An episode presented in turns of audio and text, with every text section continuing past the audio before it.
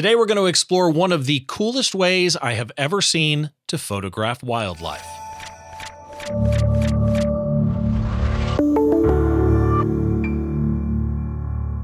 Hi, once again. Welcome to Behind the Shot. I'm Steve Brazill. For those of you on YouTube, there are chapter markers down below. You can jump to any section of the show that you want. And for regular viewers of the show, I just want to let you know now that at the end of the show, I have kind of a personal message about a longtime viewer. Again, that's going to be at the end, and, and you'll understand it. Some of you may know the person that I'm going to talk about, having seen him in the chat on some of the live streams that I did. Today, though, we're going to talk about what I think is one of the most unique ways I have ever seen to photograph wildlife. I want to welcome to the show Michigan based wildlife and nature photographer, Mr. Paul Kober. Paul, how are you? All right. How are you doing, Steve?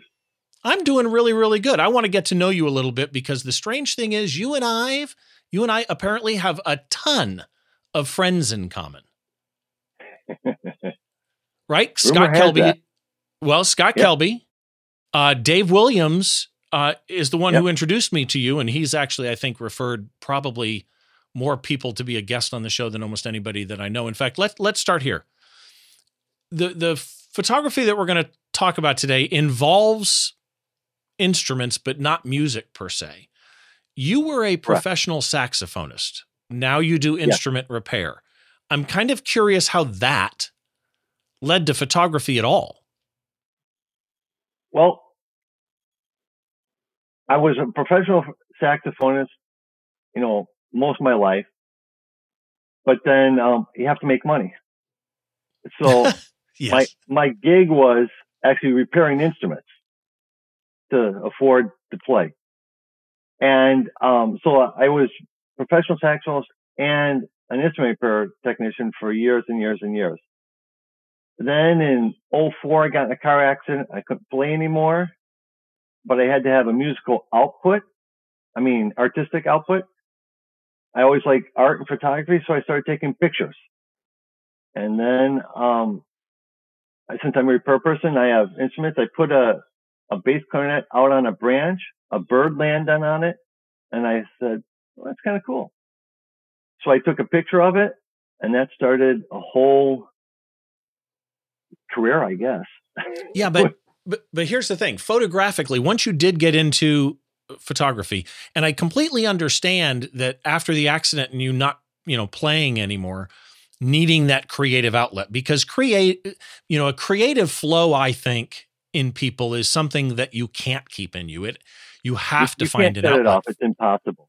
It's impossible. Exactly. You you can't. But even in photography, you did portraits, you did landscapes, you did architecture stuff. You settled on this wildlife and nature with with this cool twist. What made you think to put that thing in a tree though? I mean, I am sorry. When I look at a saxophone or or whatever, I don't go, you know, that would be really cool in a tree.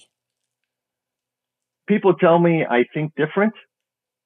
And I was just there and I had, I had a bass clarinet and I just, it was a part.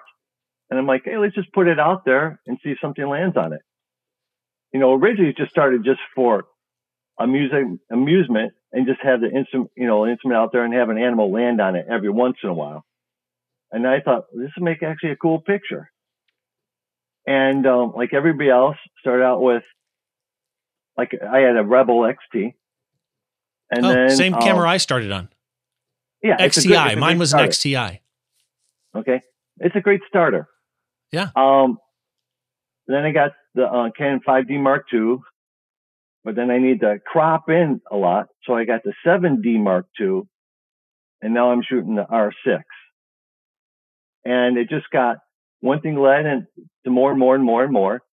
And then I got, um, I started searching online stuff and I found KelbyOne and I watched a lot of those classes just about, you know, light control, outdoor portraitures, but I also got into flash photography because I, for the birds, I use flash photography. For the mammals, I do not because it affects the fur weird. But for the birds, it actually brings out the feathers and the textures. That's, that, so I mean, that's, that's interesting to me because that what that tells me though is there was a point where you tried the flash on the mammals. Yeah. To, to, end up not liking it in in roughly based on looking at your bio in roughly 12ish years or so you've had some amazing recognition photoshop magazine airspeed magazine uh, the guru award you got nine awards at the london photography awards so let's let's kind of talk general photography for a second okay. because to me when i look at your photography and when i've shown it to people they all kind of say the same thing for some for some reason your photography and maybe it's the animal thing uh, connection your photography connects to people. So when you are doing it, you use so many different instruments in your stuff. You've got string and woodwing, woodwind and brass. brass you even use some percussion. percussion stuff. When you are putting an instrument out there, do you kind of have an idea of, oh, this is going to be great for animal X? In other words, are you going, this timpani needs a deer, right? I mean, I, do you have that exactly in your head, or is it like, hey, whoever wants to come play the saxophone, help yourself?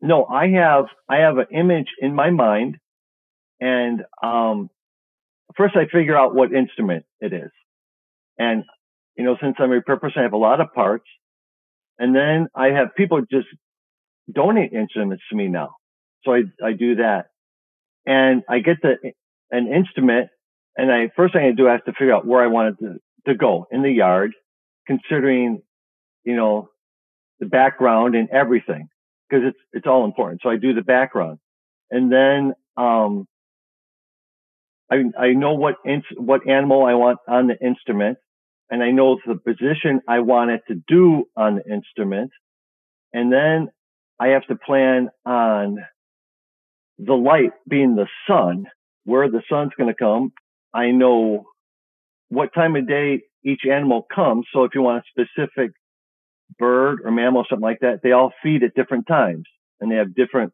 food. So then I have to draw them to the location, which takes a long time. And then once I get used to that spot, I go out there and I sit and I wait and I wait and I wait. And the picture we're going to look at, probably about 90 hours. Same thing with the deer and the timpani. I have um, the squirrel with the bugle is about 90 hours of sitting. I sit out there in the winter because I've tried remote flashes. I've tried them, the apps, and there's always a slight delay and they're not as accurate. You know, sometimes work, sometimes they don't. So I, I sit out there and I wait and Sometimes you get them, sometimes you don't. But I have the image in my mind that that I want with with a specific instrument and a specific animal. But you're not doing 90 hours in a row. You're talking. I know they're no. going to come. I believe I'm paraphrasing my mind here, but yeah, I I know this animal is going to be here between four o'clock and six o'clock most likely, and so it's you wait two hours, you wait two hours on different days. I'm assuming, right? Correct. Correct. Okay. The um the deer and the timpani one took two winters. I mean, it just two winters to get it right where I wanted it. And I know it's not the one we're talking about, but I always use that as an example because he's staring straight there. Both ears are in perfect form. I do no Photoshop with the animals. They're all, they are 100% captured in those positions. So it's, so, it's waiting. The, the interesting thing is, and by the way, the deer and the timpani one is on the website. Uh, if you go to behindtheshot.tv, I have a small sample gallery of of Paul's work that you can look at, and the deer and the timpani one is there. A little bit that I wrote about Paul, all the links that we talk about in today's show, those will all be there. I saw an article Dave Williams did about you on DIY photography.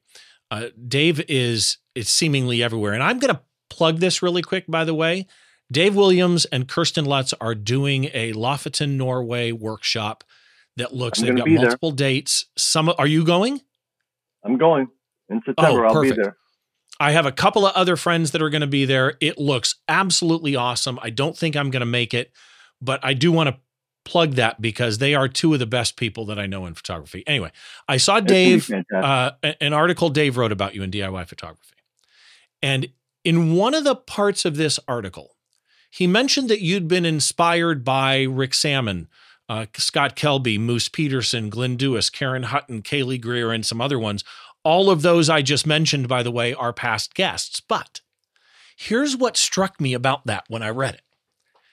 Every one of those people, right? Karen Hutton is not Rick Sammon.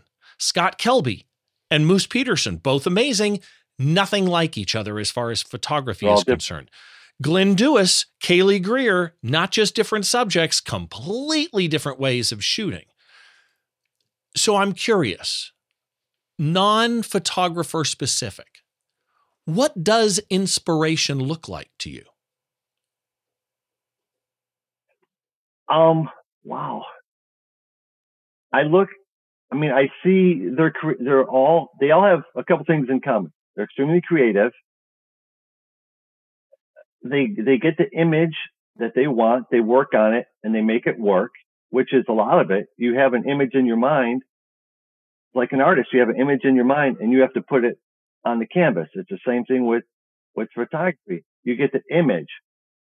Um, Karen Hutton just extremely creative, you know, and I always think yep. these, these are the people that think outside the box. I use that term a lot. They're, they're just thinking outside the box. Rick Sammon outside the box. Scott Kelby outside the box. Glenn Dewis. They're all, they're not doing the, the normal creative stuff. It's just, it's like a whole nother level of creativity. Right. And that's what, that's what always intrigues me when somebody, and there's amazing pictures. And I tell people there's amazing pictures of birds millions, billions of them, right? And I want to do something different. So I'm thinking to myself, what can I do? Cause I could sit there and take pictures of birds all day, but I want to do something specifically that's different.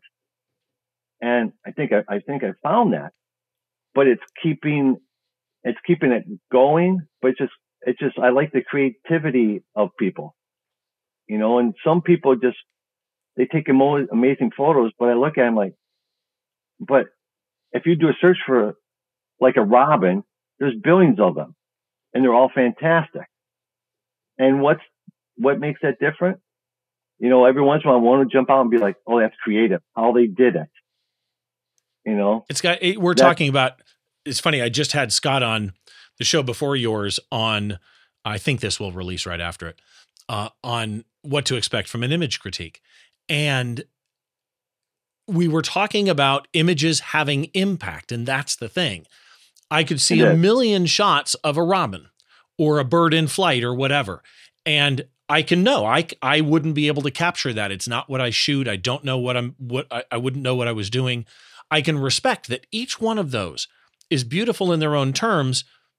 None of them make me say, oh, that one over that one. And then you hit that shot that makes you go, and there's that's, that's there's something for. special about that. And I think, and actually, Scott Kelby in the green room that day when I was recording with him, I mentioned uh, that I was recording with you, and his phrase was, "Oh, he's the real deal," and it's the it's it's what I think when I see your pictures is they're so unique in the way that you approach your subject matter and the whole instrument in the woods thing which we're going to get into. We're going to talk about a specific shot, and I've got some behind the scenes stuff. Before we do, just a quick reminder for everybody that this show is available wherever you get your podcasts. It is, in fact, if you're watching on YouTube, this is more approached as a podcast. So it's available wherever you get podcasts in an audio only or a video format but of course the video is also put up on YouTube so you can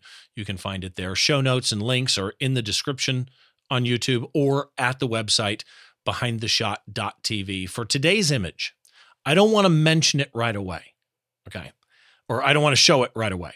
And the reason is, again, there's something that I talked about with Scott Kelby on the critique show about names and about how in image competitions sometimes people have these weird names of run puppy run. And you look at the shot and it's these woods and it's where's Waldo, where's the puppy. A name yeah. should bring something to your mind. And it doesn't have to be accurate. Like you can see, hear the name and then look at the picture and go, oh, whoa, that surprised me. And that's fantastic, but it's got to make sense. And this one is so perfect to me. The name of the image is Singing the Blues. And if you're listening to this or if you're watching this, I want you to get a picture in your head. You are kind of already know we're talking about wildlife, so that's okay. but you don't know, hopefully, the specific picture, or you may have seen the poster for this show, at which point you do. But do you have a picture in your head if you just hear the name singing the blues? Because this is what you should be seeing. And I love this thing. Absolutely love this thing. So let's start here. This picture is, again, it's wildlife photography in such a unique way, Paul.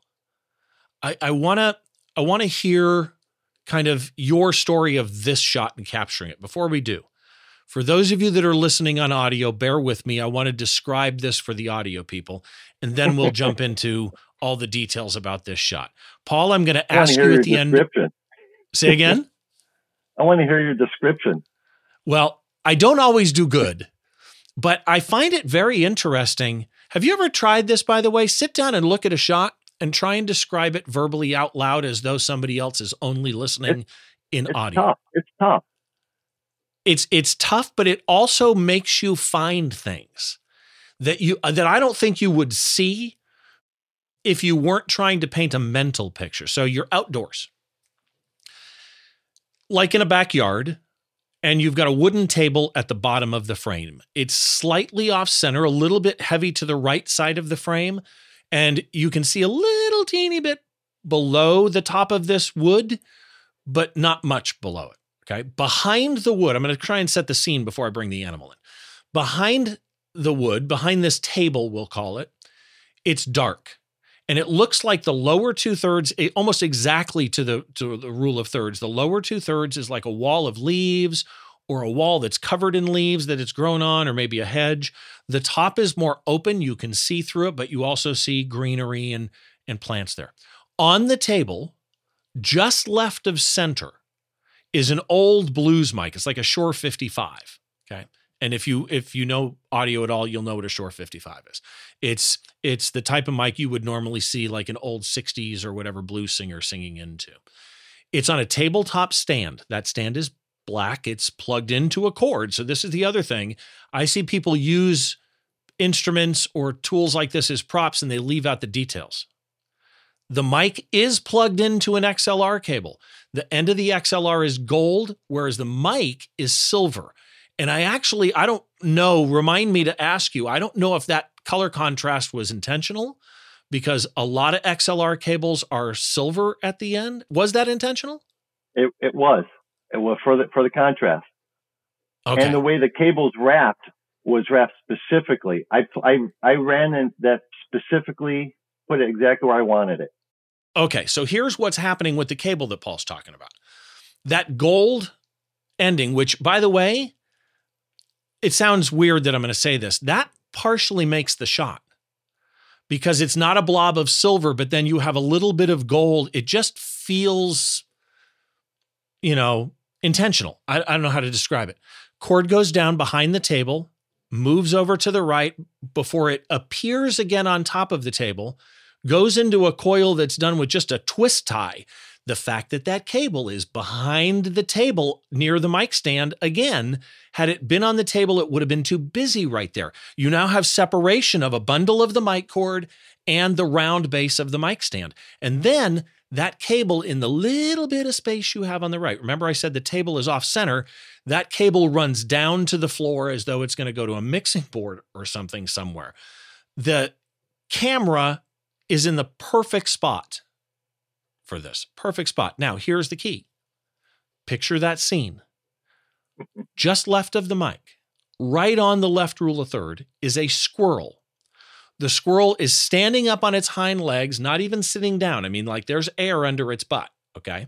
It's holding the microphone, like where the switch would be, with two hands, and its feet are apart it's angled kind of towards the camera at 45 degrees so you can see the belly, which also is key. It's almost like I, I could not have posed this animal if it was stuffed any better than I just did. Now, here's the thing the squirrel is pushing that stand a little teeny bit so that that round base is not sitting flat on the table. It's lifted up ever so slightly. And did you prop it up that way or is it really moving it? No, he really moved it. Wow, so and amazing! And then I'm shooting like two thousandths of a second. We'll get into all the settings, but I I shoot all my stuff. I shoot for like two thousandths of a second. It he, not only that, I should say. So the big microphone is leaning towards him. His head, his or her, I guess I should say, head is tilted back, and the mouth is wide open as though they're singing. Really, honestly, I don't think I could have posed this with stuffed animals or you know rubber toys any better than this. Did I miss anything that I should have noticed in this? No, Ama- amazing details. So I'm glad you you like the gold XLR plug because I wanted that for contrast and a pop. So what I do, my my camera's always on a tripod, so it's set up, and like I said, it's it's there for my tripod. I'll take the camera in at nighttime. And like I said, I know when, when the squirrels are coming and, um, the tripod is all folk, you know, it's all set in place. My lens, I'm set to manual focus because I don't want any movement to distract anything. So I put it right on the edge of the microphone there where the, where the face is. And before that, I take pictures and figure out which one I like because I had it with the cable. I'm pointing like you can see. I had it with the cable coming across the top, and I didn't like that. So that's why I dripped it down. You're talking. You're talking over. about this part right here. Yes. Interesting. Yeah, so I, you did have it there, and okay. So let me ask you then: Why did you drop it down? What was in your head? It looked too busy. So I, I didn't, you know, like looking at it, it was just like, oh, there's something, there's something there.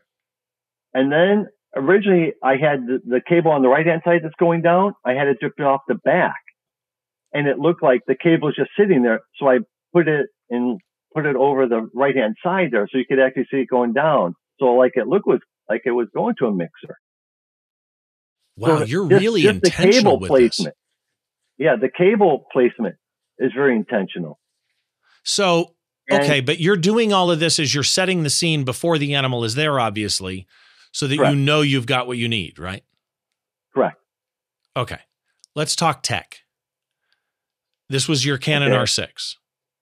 Canon, yes, Canon R6. What lens was this? Um, the Canon 200 to 400 with the 1.4 conversion.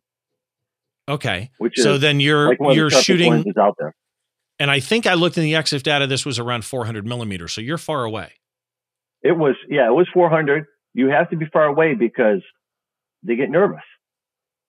And you have to be sitting there before they come. So you could be there 20 minutes before they come because the second you start moving, the shot's over. Got you. Okay. So I, I literally sit right next to the camera with my hand on the trigger and as soon as they're in the place, because I'm watching, I'm not looking through the through the camera. I'm looking with my eyes. And when they're in place, you know, you start taking the shots. So I want no, I want no delay or anything. So EXIF data shows that your white balance is set to auto. I'm assuming that's always correct. It's aperture always. priority as well. Do you always shoot aperture priority? Always. Okay. But I have my I have my ISO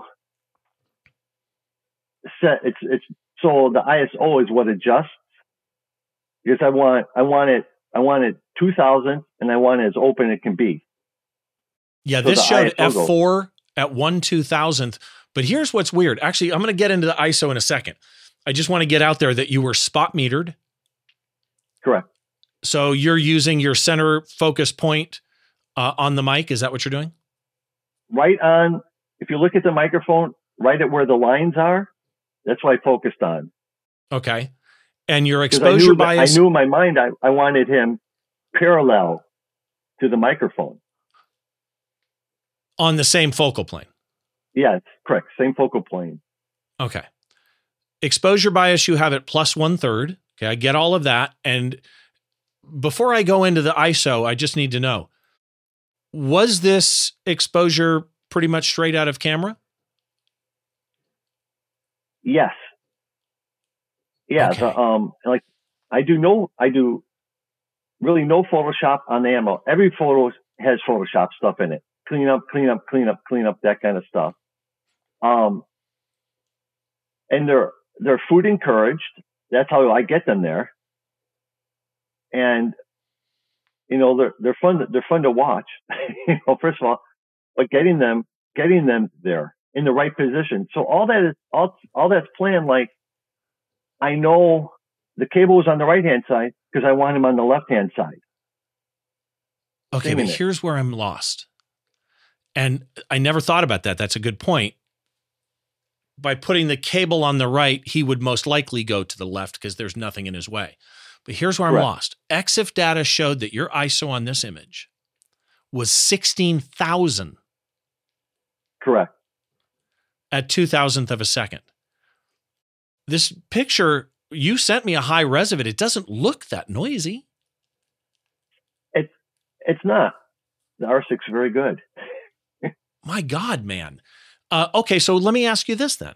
Let's stay with the 16,000 and 2,000th of a second. You can shoot pro football at a, at a thousandth of a second. Is there a reason you want that 2000th and, and you're not willing to go to like ISO, you know, 8,000 and 1,000th of a second? Because the, the animals are fast. And for him, like to get, get his front paws exactly there, they're moving them continuously. And they're, they're so small compared to a football player, a baseball player. So if they move a fraction from here to here to here, it can be, it can be blurry at a thousand, twelve, twelve hundred, that kind of stuff. It, it can be a little bit blurry. Wow. So I always try to get 2000, even like with the birds, birds are tricky because I want it crystal, crystal sharp, but I want the wings to be a little, just a little bit out of focus so you can see some movement. I don't want them to look like they're post, you know, just pasted in place. I want it to be a little bit of movement. And so the birds I'll do, birds I'll do a little slower, but like 15 because, and depending on birds. some birds are faster than other birds. Okay. But here's what I want to understand about all of your shots, really, right? Because I'm guessing, like you say, birds you might shoot a little slower. This you want one two thousandth. And on this shot, you were plus one third exposure bias.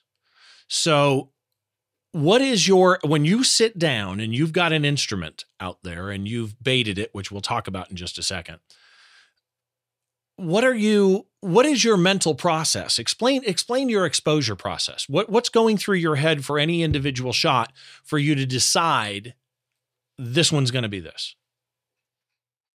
Depending on once again depending on the animal the black squirrel i want to be a little brighter because i want to see the detail in the fur so if i shoot it zero exposure the black fur is a little bit darker and. I wanted, if you look, if you look at that, I mean, you can see each individual fur, piece of fur in there. And yeah. even, even his belly where it's darker. And if I shot that at regular exposure, it'd be a little bit too, too dark in his torso. So you still, you still get the detail and you get the highlights, you know, of his, of his arm and his legs. You know, you can see the following of the lines with the, with the highlights there. So compositionally, again, this is one of those things. It's funny as you were describing, you know, that you had the cable on top and then you moved it. This is exactly the process I wish I wish that more people would take the time to do, but we're all in such a hurry and we think we can grab yeah. it or that we can fix it in post and there are things you can. I'm not a purist in in that sense, but the fact that the table is slightly off center, I actually like. It adds a it would be almost too symmetrical and too balanced if the table was dead center. The fact that Correct. the cable, I can see it going down on the right. The fact that the squirrel and the microphone are exactly right on the third, right? The back wall, the leaves down below or it may not be. I think it's leaves. Is that what? Is that like a half wall that's covered in leaves? Is that what that is? Yes, it's. They're actually fake leaves. It, it's a okay. it's a brick wall, a retaining wall, and I put that on there for the background.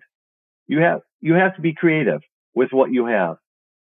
So it behind that is a brick wall, and then on the top of it, um, bushes and that kind of stuff. The the fact that you composed it to where that is right at the rule of third, I absolutely love. I'm a big rule of thirds fan. I, am not saying it's gospel; it's a guideline, but I it hits me when you've got a that line right across the top at the top of the wall. The other third is the microphone and the squirrel. You mentioned earlier that the background matters. Like a lot of your attention background is in is that huge. background. Sometimes it's more important than the main picture, or it can be more destructive, I should say. Why? The background. Well, and if you look at that, the um the line of the wall is going right through his eye. You know, it's not it's not cutting off at the neck. It's not right at the nose. So like the top of his eye is going through. And that's the advantage of using the tripod. I mean, I put it exactly where I want it. Well, but you didn't know, you know how not, tall he was going to be. Well, I knew he'd be going to the microphone. Yeah, that's true. Okay, yeah, yeah, yeah. So I, so, I had, I had a good. I knew where I wanted his his mouth, and I wanted him like singing. He's singing it you know, like basically the bottom third. His nose at the t- is right, right at the middle, and there's some over it. And I knew that when he when they first go up there and you're practicing and they're not getting you the pose, I watch all that stuff. Where are they reaching? Where are they reaching? How tall are you know, they? Because I, yeah, because I wanted I wanted that, and I you know the microphone stand I raised and lowered a little bit so that he's not. I wanted him to reach a little bit, but not too much. It's all it's just my crazy mind. okay, but but here so you're pre-framing this, you're thinking about the background, you're thinking about whether where the animal would go, but I'm looking at this picture. And yeah, the cable is coiled up on the right, but there is enough room for an animal on that side. So they went to the side that you wanted, I'm assuming, because that's where you put the bait. So that's explain where, where explain how you get the animal to even go to this thing. All right. So first of all, I put the table out there and every animal likes different food. You have to know what they like, even different types of birds, depend, and then depending on the type of year, um, they need different, like in the winter, birds need fattier food. You know, the mammals need fattier food to stay warm. Um, this was springtime and, um, squirrels like, they like everything, but they really like, you know, peanuts. So I get peanuts and I put it up there on the table first to get them going up there. And then I put the microphone up there so they're used to it. Hold on. May I you interrupt? Know? I apologize.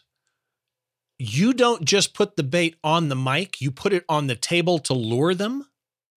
Correct. You first I get them to the table to, so they get because they have to, you know, jump up to the table. Right.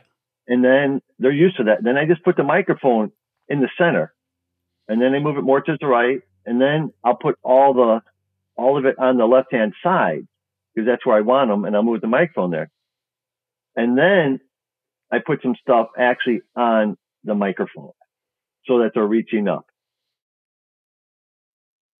You, are amazing, man. I put like in in the microphone, you know, what the big trade secret is peanut butter. And so I so I, I smeared some peanut butter along the front vertical line of the microphone so that he would be reaching for it and licking it. And then when they're obviously when they're reaching and licking, they're eating, they're gonna have their mouth open. So you have and that's why I love the R6 20 frames a second. I mean, there are some that are close. And the thing I really love about this picture are the two front arms paws, front paws. Yep. Because the way they they're grabbing it, you know, the, like, like he's he or she is grabbing it as.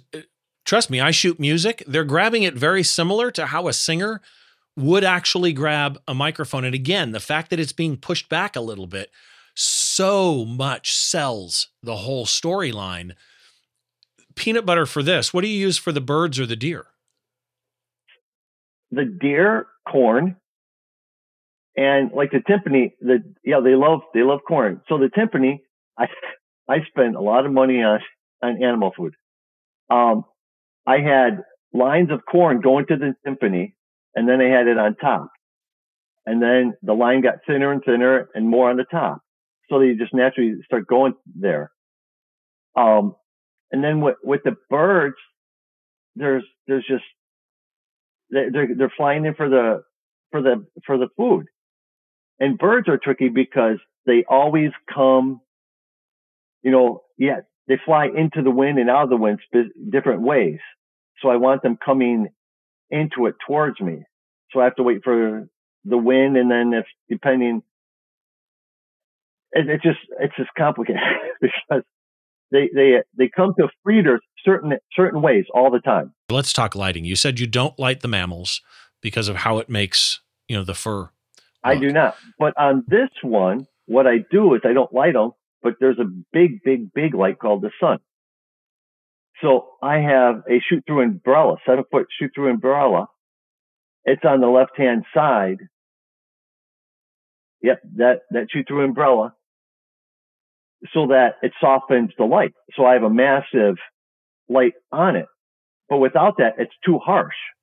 So you're not you're using this as a scrim basically to to just let the light pass through it. There's Correct. no light in it. There's no light. The the white one. There's no light in. It's strictly a shoot through. Okay, and then you've got uh, another softbox on the right. What's interesting to me is you have an instrument hanging in the tree here on the left. There's a cello hanging. There's a little drum set down on the bottom. Yep. That's that's our old house. I had instruments all over, and then I would position whichever one I wanted, you know, at at the time and, and set up set up the lighting. But as as the Earth and Sun rotate around each other, the through umbrella, the shadow moves. Right. So you have to you have to think about about that, and it's it's different than a portrait where you could say move a little bit. You know, so I actually have to go out there and reposition it, and then they all run away, and then they come back amazing. Here's another shot with a keyboard in there. This is kind of a cool one. I like this breakdown here. You've got a little bird feeder to draw birds in as well, but then you yep. have uh, an instrument, you know, mounted horizontal. Um, yeah. What else you got here? Here's your camera on the tripod, looking at at uh, a setup. You even have a little bird bath out there to help. So you've got all kinds of stuff. You have a trombone in this tree. I do. I'm the, doing um, my life wrong, man. There's and no I have question. I have I have pictures of that. I have instruments all over. That was that was in the Chicagoland area. Um, so there you can see the squirrel on the bongos, and right. that shot's actually on my website. And then there's a banjo over there. I have a picture with um, two woodpeckers on the banjo at the same time. But well, I, I noticed one thing here. You're hand holding here. You're not using a tripod. I am. I am for that one back then. Now, what I did was I used to do that, and my elbows got very sore. Yeah, that makes sense. from sense. holding it. Yeah, that makes sense. That that was like earlier on. I'm like, you're holding it for a long time, and it's heavy. One thing that you mentioned was, you know, snow. No matter what, you're out there. How do you is there anything I should say that you specifically do to prep your camera, to prep lights if you are using lights, to prep yourself or your gear for sitting out there for two hours in the cold? In the in the in the cold, um, since, or in any weather. I have it set. Well, in the cold, since I have it set to manual focus, I don't have to worry about the the zoom going in and out. Um, but I do put like a toe warmer. You don't know about that in California, oh, but yeah. toe, toe warmers around the around the lens just to keep it warmer, so that it doesn't get all foggy and stuff like that. Um, I I love this. I love snow shots. I love the snow, but it is, and snow with a flash, it's, it's gorgeous because it just picks up all the sparkles in the, in the details. Now my flash is super, super low. It's strictly just, it's just tapping it. I mean, I, I have it very low. So you're not flashing you know, just, per se. You're doing, you're doing fill flash really. Okay. Correct. It's fill, it's fill flash. It's at a distance because if it's too close, the birds won't come to it. So on those pictures, you can see it's fairly far away. You know, if you're doing right. portraits, it's going to be close. So it's farther away, but I want it just to like get rid of any like darkness and the shadows in the front. Like you a, know, like a kiss of, it, of light. Correct. It's just, it's, yeah, it's just strictly a little kiss. So let me ask you this then, post production wise, you're taking, you're taking so much time to compose this in camera. Do you ever get it in post and say, ah, I missed a little bit? And, and do you crop in post? And what do you, since you don't mess with the animals per se, what do you do to an image in post? Every photo I always take, you know, the portraits, landscape, anything, I always shoot a little bit bigger because okay. I want to, I want to position like you were talking about that. I didn't, you know, with animals, you, you don't really know what's going to happen. Anything can happen. And if you're shooting babies, photographing babies, the, um, yeah. you know, you can position them. You know, I have no control over this. And I know people that are professional, you know, baby photographers, and they're like, how can you do this? Because I just wait. They just put them there and the, the baby's cute, of course, right away. So, so they're doing that. I, um, I, so I shoot a little bit wide and then I crop that because when they jump on, it moves a little bit, you know, so there's, there's this leeway. So there's a couple, couple inches on each, each side and I, I finesse it a little bit, but I had basically the idea in my mind. Okay. And then as far as the, as far as the Photoshop, what I did, um, most of it was on the table. Um, cause there's a, there's some like peanut crumbs on there, that kind of stuff. They may not have gotten all the peanut butter off the microphone. Um, so like some of the lines I might go in and just, you know, heal that a little bit, but not, not that much.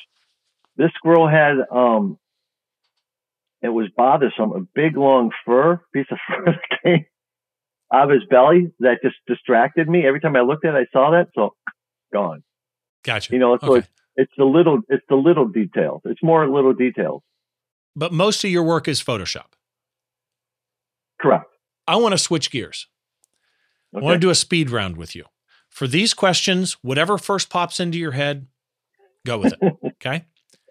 Your top. No, no, no, not at all. Well, maybe. Your top wildlife photography tip. Patience. It's it's all it's all about patience. The uh, the camera settings and that stuff, everybody knows that. You know, fast.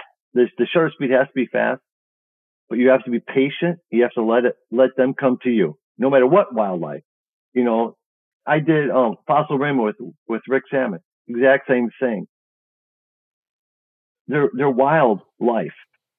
You know, and right. people forget it. It's actually the wild part. You you have to wait for them. And a lot of people that I see, it's like, I'm never happy with good enough. And they're like, oh, it's good enough. No, it's not.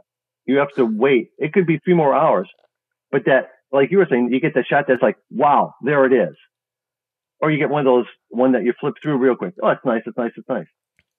Patience. It's funny. That always reminds me of the analogy I give on almost any time you need detail I call it edging the lawn. Anybody and everybody mows their lawn. When you drive mm-hmm. by a house and go, wow, that yard looks beautiful, it's because they detailed it.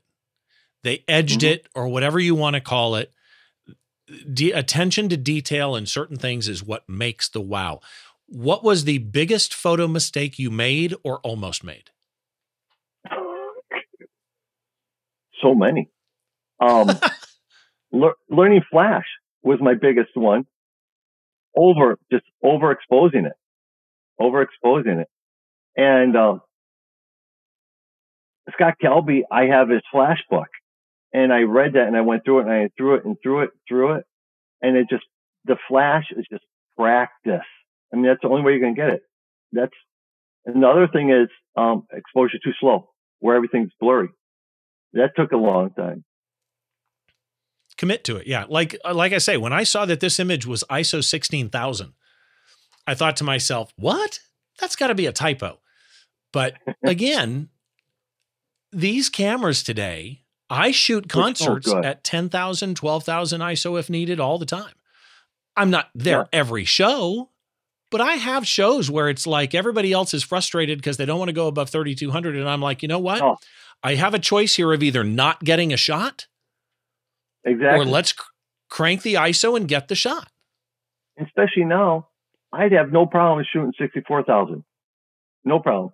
I mean, yeah. with, with all the software, you know, the shots, the shot and sharpness is more important than anything. If there's right. noise, you know, and Rick Sammon has a saying, if they're talking about the noise, it's not a good photo. I, mean, I wrote a blog post for Rick years ago called Ignore the Noise, years and years yeah. ago. And, you know, my premise is a sharp, noisy shot is almost always, there's exceptions, but almost always better than a perfectly clean, blurry shot. Get the shot. What is your Correct. favorite composition rule if you have one? Oh, I, I hate to say rule rule of thirds, but I like it. I like it. You know, I don't I don't always follow that. Some of my shots they're dead center. It's either dead center, and like perfect example, the timpani. It's the deer is dead center with the timpani. Everything's dead center. Um, some of the birds are dead center, but if it's more of a portrait style, I want it dead center. If it's landscape, I want more rules of thirds. Okay. And the and the tympani works dead center because it's so symmetrical with the ears Correct. and everything. Favorite band or performer? John Coltrane. Ooh, that's a first time. Favorite drink? Saxophone. Favorite drink? Um, I don't drink, so like a Sprite. Okay. Favorite movie or TV show, or both? Oh, favorite TV show, Everybody Loves Raymond. Favorite favorite movie, probably the Blues Brothers.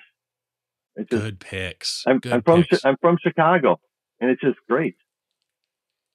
All right, final question, and we talked about all those photographers that inspire you earlier in the show. But is there any photographer that you think not enough people know about and should know about? I think there's a lot of them, but I couldn't tell you who. I mean, I see I see these people on um and like I think Kaylee Kaylee Greer is her name. The dog. Yep. Oh, her stuff is mind boggling. Yeah. I mean, to me, to me, that's a whole nother. You know, and that's that's the level I, I'm hoping to get at sometime. Is like her kind of stuff because it's just and it, but it's different. And that's what I mean. It's a dog photography, but it's different. The second you see it, it's like, that's cool. There's millions of great dog photographers and great photos, but you see her stuff. It's just like, it's, it's, she's mind boggling. That's the perfect example of what we were talking about with the wow. Like we've all seen people who do dog pictures and there's some amazing dog pictures. When amazing. you see Kaylee's work, again, she's been on the show before. When you see Kaylee's work, you you you don't even think of the other dog photographers. Not at when all. When you see you Kaylee's work, you're looking at something you haven't seen before. And I think I don't know how popular she is and stuff like that, but I would say she's probably one of the most underrated photographers because her I agree. Her creativity is just mind mind boggling. And I don't know, I don't know, I never, never met her. I don't know her notoriety or anything like that it's not enough. Whatever it is, it's not not enough. She does a lot and of create, speaking. She so does creative. she does a lot of workshops. She's well known in that world. She does stuff for Kelby actually, but uh, people go look up Kaylee Greer. Trust me. So images, links, all of that are in the blog post at behindtheshot.tv. But for those on audio, if people want to find you, what's your website? PaulKoberPhoto.com. Okay. K O B E R. And right. Instagram is Paul Kober Photo. Facebook is paul.kober.52. Yeah. There a meaning behind that? None whatsoever. It's the one that, that they gave me okay. or was available. I have no idea. And I'm then we should say you sell prints of these, and I'm just telling you, these things are awesome, people. If you want to look at prints, they are available at your website too, correct? Correct, they are. And I'll tell you this. Um, they really the, the metals and the acrylics are the way to go. I mean, I sell I sell prints, but then anytime somebody gets like a big metal or big big acrylic, and there is a distinct difference between the two. I mean, we go into details about that, but we don't need to. Um, the metals are super super sharp, but the acrylics just add a depth. They just add yeah. a depth to it that you can't get anywhere else. I have a number of aluminum prints in here. This big one back here uh, is an aluminum print, uh, three foot by four foot, and yeah. it really, to, for me, it's I am tired of framing things. So for me, the beauty of of metal or acrylic is that they come ready to hang on your wall, which is really really nice. Paul, that's that's fantastic. I can't say thank you enough for doing this, man. I really really well, appreciate. You. I appreciate it. Thank you. And and folks, one more time, what's your website again? PaulKoberPhoto.com, right? Dot com. Yep. Okay. Everybody, you need to go check out Paul's work. Uh, and again, check out the prints. You know, if if that's something that you need on your walls right now, that's that's something you should do as well. I mentioned at the beginning of the show that I was going to do something more towards a personal note towards uh, the end of the show, and I want to do that now. As I close out today, I want to mention Terrell Woods, Terrell C. Woods. Terrell is, for regular viewers, you probably know the name Terrell. If you were ever in one of the critique shows that I did with Don Komarechka, Terrell was always in the chat, leaving supportive and great comments. A number of his photos we actually critiqued, even though he was a phenomenal photo uh, photographer anyway. Did a lot of stuff for USC sports teams and stuff like that. He was one of the earliest viewers that I remember conversing with online, and really getting to know one of the kindest, most gentle people that I ever met. And unfortunately, Terrell passed away last month. And I just wanted to say, Terrell, you, sir, will be missed.